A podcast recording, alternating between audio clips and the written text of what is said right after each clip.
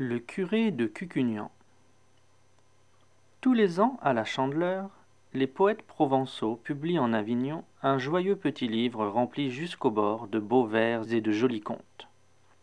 Celui de cette année m'arrive à l'instant, et j'y trouve un adorable fabliau que je vais essayer de vous traduire en l'abrégeant un peu.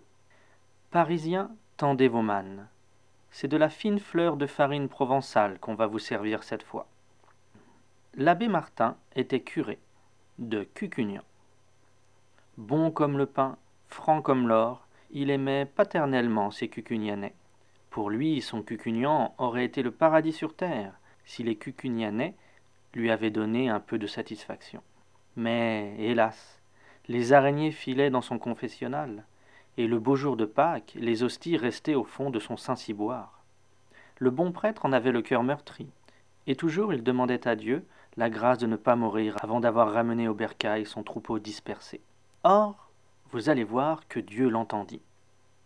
Un dimanche après l'Évangile, M. Martin monta en chair. Mes frères, dit-il, vous me croirez si vous voulez. L'autre nuit, je me suis trouvé, moi misérable pécheur, à la porte du paradis. Je frappais. Saint Pierre m'ouvrit. Tiens, c'est vous, mon brave monsieur Martin, me fit-il. Quel bon vent. Qu'y a-t-il pour votre service? Beau Saint-Pierre, vous qui tenez le grand livre et la clé, pourriez-vous me dire, si je ne suis pas trop curieux, combien vous avez de cucugnanais en paradis? Je n'ai rien à vous refuser, monsieur Martin. Asseyez-vous, nous allons voir la chose ensemble. Et Saint-Pierre prit son gros livre, l'ouvrit, mit ses bésicles. Voyons un peu. Cucugnan, disons-nous. Cucugnan, disons-nous. Cu, cu, Cucugnan. Nous y sommes, Cucugnan. Mon brave monsieur Martin, la page est toute blanche. Pas une âme. Pas plus de Cucugnanais que d'arêtes dans une dinde. Comment? Personne de Cucugnan ici? Personne? Ce n'est pas possible, regardez mieux. Personne, saint homme. Regardez vous-même si vous croyez que je plaisante. Moi, Pécaire, je frappais des pieds et les mains jointes, je criais miséricorde. Alors Saint-Pierre, Croyez-moi, monsieur Martin, il ne faut pas ainsi vous mettre le cœur à l'envers, car vous pourriez en avoir quelques mauvais coups de sang. Ce n'est pas votre faute, après tout. Vos cucugnanais, voyez-vous, doivent faire à coup sûr leur petite quarantaine en purgatoire. Ah, par charité, grand Saint-Pierre, faites que je puisse au moins les voir et les consoler. Volontiers, mon ami. Tenez, chaussez vite ces sandales, car les chemins ne sont pas beaux de reste. Voilà qui est bien. Maintenant, cheminez droit devant vous. Voyez-vous là-bas au fond en tournant? Vous trouverez une porte d'argent toute constellée de croix noires, à main droite. Vous frapperez, on vous ouvrira. Adessias, tenez-vous saint et gaillardet. Et je cheminais, je cheminais. Quel battu J'ai la chair de poule rien que d'y songer. Un petit sentier plein de ronces, d'escarboucles qui luisaient et de serpents qui sifflaient m'amena jusqu'à la porte d'argent.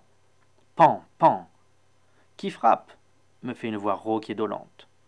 Le curé de Cucugnan. De? De Cucugnan. Ah, entrez. J'entrai.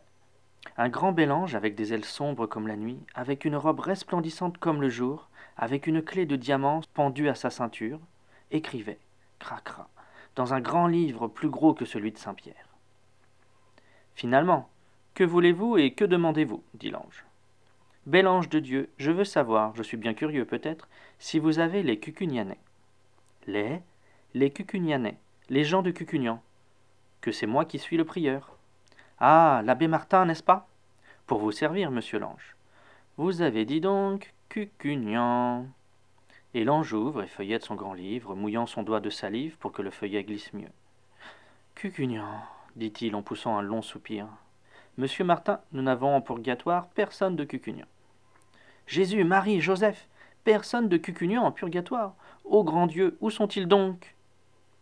Eh, saint homme, ils sont en paradis. Où diantre voulez-vous qu'ils soient? Mais j'en viens du paradis.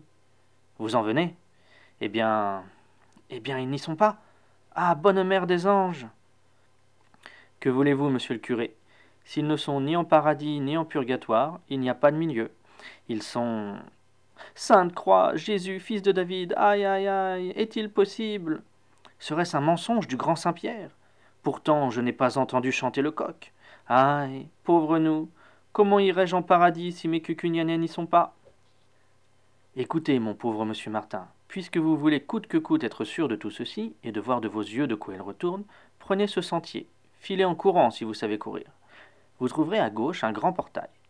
Là, vous vous renseignerez sur tout. Dieu vous le donne. Et l'ange ferma la porte. C'était un long sentier tout pavé de braises rouges. Je chancelais comme si j'avais bu. À chaque pas, je trébuchais. J'étais tout en eau, chaque poil de mon corps avait sa goutte de sueur, et je haletais de soif. Mais ma foi, grâce aux sandales que le bon Saint-Pierre m'avait prêtées, je ne me brûlais pas les pieds.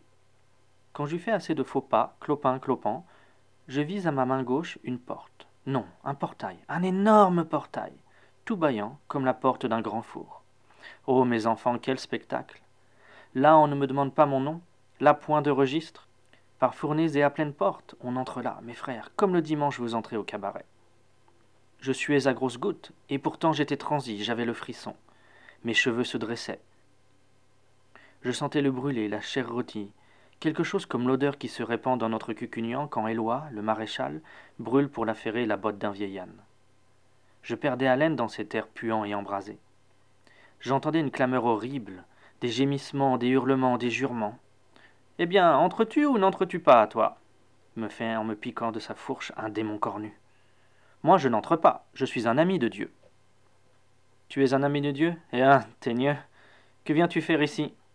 Je viens, ah, ne m'en parlez pas, que je ne puis plus tenir sur mes jambes. Je viens, je viens de loin, humblement vous demander si, si par coup de hasard, vous n'auriez pas ici quelqu'un, quelqu'un de cucugnan. Ah, feu de Dieu, tu fais la bête, toi, comme si tu ne savais pas que tout cucugnan est ici. Tiens, les corbeaux, regarde, et tu verras comme nous les arrangeons ici, tes fameux cucugnanais. Et je vis au milieu d'un épouvantable tourbillon de flammes le long coq Galine. Vous l'avez tous connu, mes frères, coq Galine, qui se grisait si souvent et si souvent secouait les puces à sa pauvre clairon. Je vis Catharinet, cette petite gueuse avec son nez en l'air, qui couchait toute seule à la grange. Il vous en souvient, mes drôles. Mais passons, j'en ai trop dit. Je vis Pascal, doigt de pois, qui faisait son huile avec les olives de monsieur Julien. Je vis Babette, la glaneuse, qui en glanant pour avoir plus vite noué sa gerbe, puisait à poignée au gerbier. Je vis maître Grapasile, qui huilait si bien la roue de sa brouette, et Dauphine, qui vendait si cher l'eau de son puits. Et le tortillard, qui, lorsqu'il me rencontrait portant le bon Dieu, filait son chemin, la barrette sur la tête et la pipe au bec, et fier comme Artaban, comme s'il avait rencontré un chien. Et Coulot avec sa zette, et Jacques, et Pierre, et Tony. Ému, blême de peur, l'auditoire gémit, en voyant dans l'enfer tout au vert, qui son père, qui sa mère, qui sa grand-mère et qui sa sœur. Vous sentez bien, mes frères, reprit le bon abbé Martin, vous sentez bien que ceci ne peut pas durer. J'ai charge d'âme, et je veux, je veux vous sauver de l'abîme où vous êtes en train de rouler tête première. Demain, je me mets à l'ouvrage, pas plus tard que demain. Et l'ouvrage ne manquera pas. Voici comment je m'y prendrai. Pour que tout se fasse bien, il faut tout faire avec ordre. Nous irons rang par rang comme à Jonquière quand on danse. Demain lundi, je confesserai les vieux et les vieilles. Ce n'est rien. Mardi, les enfants. J'aurai bientôt fait. Mercredi, les garçons et les filles. Cela pourra être long. Jeudi, les hommes. Nous couperons court. Vendredi, les femmes. Je dirai pas d'histoire. Samedi, le meunier. Ce n'est pas trop d'un jour pour lui tout seul. Et si dimanche nous avons fini, nous serons bien heureux. Voyez-vous, mes enfants, quand le blé est mûr, il faut le couper. Quand le vin est tiré, il faut le boire. Voilà assez de linge sale, il suffit de le laver et de le bien laver. C'est la grâce que je vous souhaite. Amen. Ce qui fut dit fut fait. On coula la lessive. Depuis ce dimanche mémorable, le parfum des vertus de Cucugnan se respire à dix lieues alentour. Et le bon pasteur M. Martin, heureux et plein d'allégresse, a rêvé l'autre nuit que, suivi de tout son troupeau, il gravissait, en resplendissante procession, au milieu des cierges allumés, d'un nuage d'encens qui embaumait, et des enfants de chœur qui chantaient Théodéum, le chemin éclairé de la cité de Dieu. Et voilà l'histoire du curé de Cucugnan, tel que m'a ordonné de vous la dire ce grand gueusard de Roumanie, qui la tenait lui-même d'un autre bon compagnon. Alphonse Daudet